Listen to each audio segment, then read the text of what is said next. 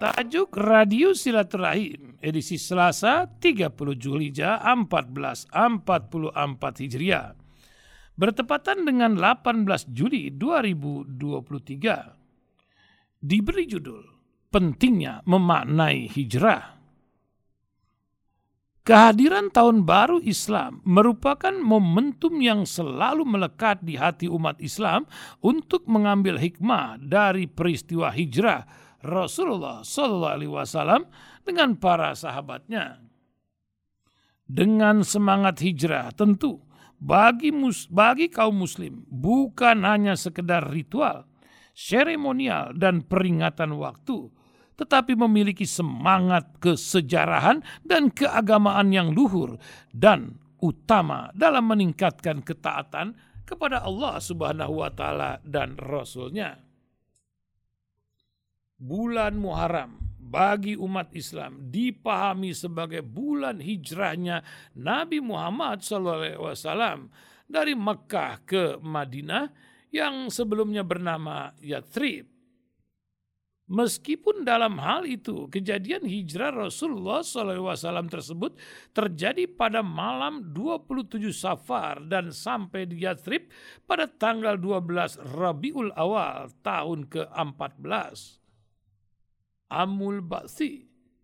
Adapun pemahaman dalam Muharram sebagai bulan hijrah Nabi karena bulan Muharram adalah bulan yang pertama dalam kalender Komariah yang oleh Khalifah Umar bin Khattab dijadikan kalender bagi umat Islam dengan diberi nama tahun hijrah. Sehubungan dengan bulan Muharram yang menjadi bulan awal dalam pergantian tahun kita umat Islam diingatkan kembali tentang peristiwa hijrah Rasulullah SAW khususnya dari Al-Makkah Al-Mukarramah ke Al-Madidah Al-Munawwarah yang berarti kita ingat bukan hanya sejarahnya atau kapan peristiwa hijrah itu terjadi namun yang penting atau perlu kita ingat adalah makna atau hikmah dari hijrah Rasulullah Wasallam. Imam Rashid Ridho dalam buku kitab tafsirnya Al-Manar memberikan makna hijrah yang pada hakikatnya bermakna usaha perubahan kualitas hidup. Bahasa sekarang balangkari reformasi, baik spiritual, intelektual, dan sosiokultural, yaitu dengan meningkatkan ibadah kepada Allah, menuntut ilmu pengetahuan dan membangun masyarakat madani, masyarakat yang aman dan sejahtera yang dilandasi oleh ta'awun, solidaritas, muakat, persaudaraan dan tasamu, toleransi, tenggang rasa, cinta kasih, dan sebagainya. Ketika Rasulullah SAW berdakwah di Mekah selama 13 tahun, belum nampak keberhasilannya. Namun Allah Subhanahu wa taala menjanjikan kepada Rasulullah akan mendapatkan kemenangan yang besar dalam waktu dekat. Dan ketika itu turun ayat-ayat dalam surat Ad-Duha ayat 4 dan 5 yang berbunyi artinya bahwa yang akhir itu adalah lebih baik dari yang awal. Dan Allah akan memberikan padamu karunia-Nya. Lalu kau merasa puas. Firman Allah ini adalah dorongan moral dan spiritual. Agar Rasulullah SAW tidak putus asa dalam berjuang mensyiarkan agama Allah karena Allah pasti akan menolongnya. Dalam kaitan ini, seakan-akan Allah berfirman kepada Rasulullah SAW, Hai Muhammad, boleh jadi kau belum berhasil dakwah dalam jangka pendek, namun dalam jangka panjang kau pasti akan berhasil. Jika kau terus berjuang dengan tabah dan sabar, janji Allah Subhanahu wa taala bahwa Islam akan jaya, tegak dan tersebar ke seluruh pelosok dunia telah terbukti 10 tahun kemudian.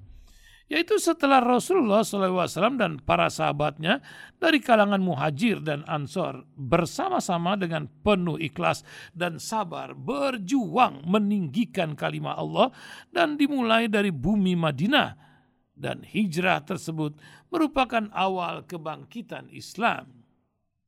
Umat manusia kadang-kadang terjebak kepada sesuatu yang bersifat jangka pendek dan melupakan sesuatu yang bersifat jangka panjang.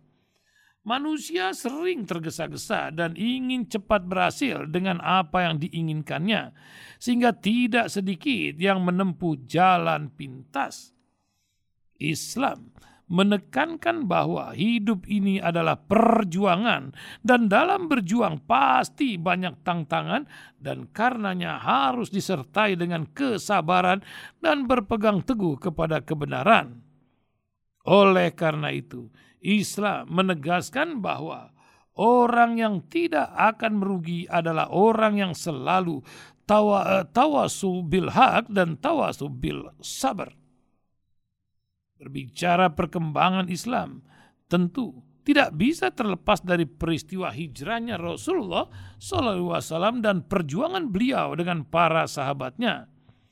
Hal ini pernah diungkapkan oleh beliau dalam sabdanya, riwayat Imam Bukhari, adalah orang-orang yang beriman dahulu ada yang harus berhijrah kepada Allah dan Rasulnya karena khawatir tidak dapat menegakkan ajaran agamanya.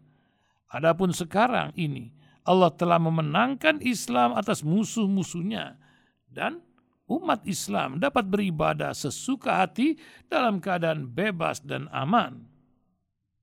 Dalam riwayat lain, sesudah Rasulullah SAW menaklukkan kota Mekah dan menguasai Jazirah Arab, maka beliau bersabda yang diriwayatkan oleh Imam Bukhari, tidak ada lagi hijrah sesudah Futul Mekah, tetapi yang ada adalah jihad dan niat. Hijrah dalam arti hijratun makaniyah, yaitu pindah dari darul kufur ke darul islam. Dari tempat yang tidak aman ke tempat yang aman. Bagi kita umat Islam di Indonesia, sudah tidak relevan lagi. Namun, hijrah dalam makna hijratun nafsiyah dan hijratul amaliyah, yaitu perpindahan secara spiritual dan intelektual perpindahan dari kekufuran kepada keimanan dengan meningkatkan semangat dan kesungguhan dalam beribadah. Perpindahan dari kebodohan kepada peningkatan ilmu, perpindahan dari kemiskinan kepada kecukupan secara ekonomi dengan kerja keras dan tawakal adalah masih sangat relevan dan perlu diaktualisasikan sepanjang masa. Wallahu a'lam bissawab.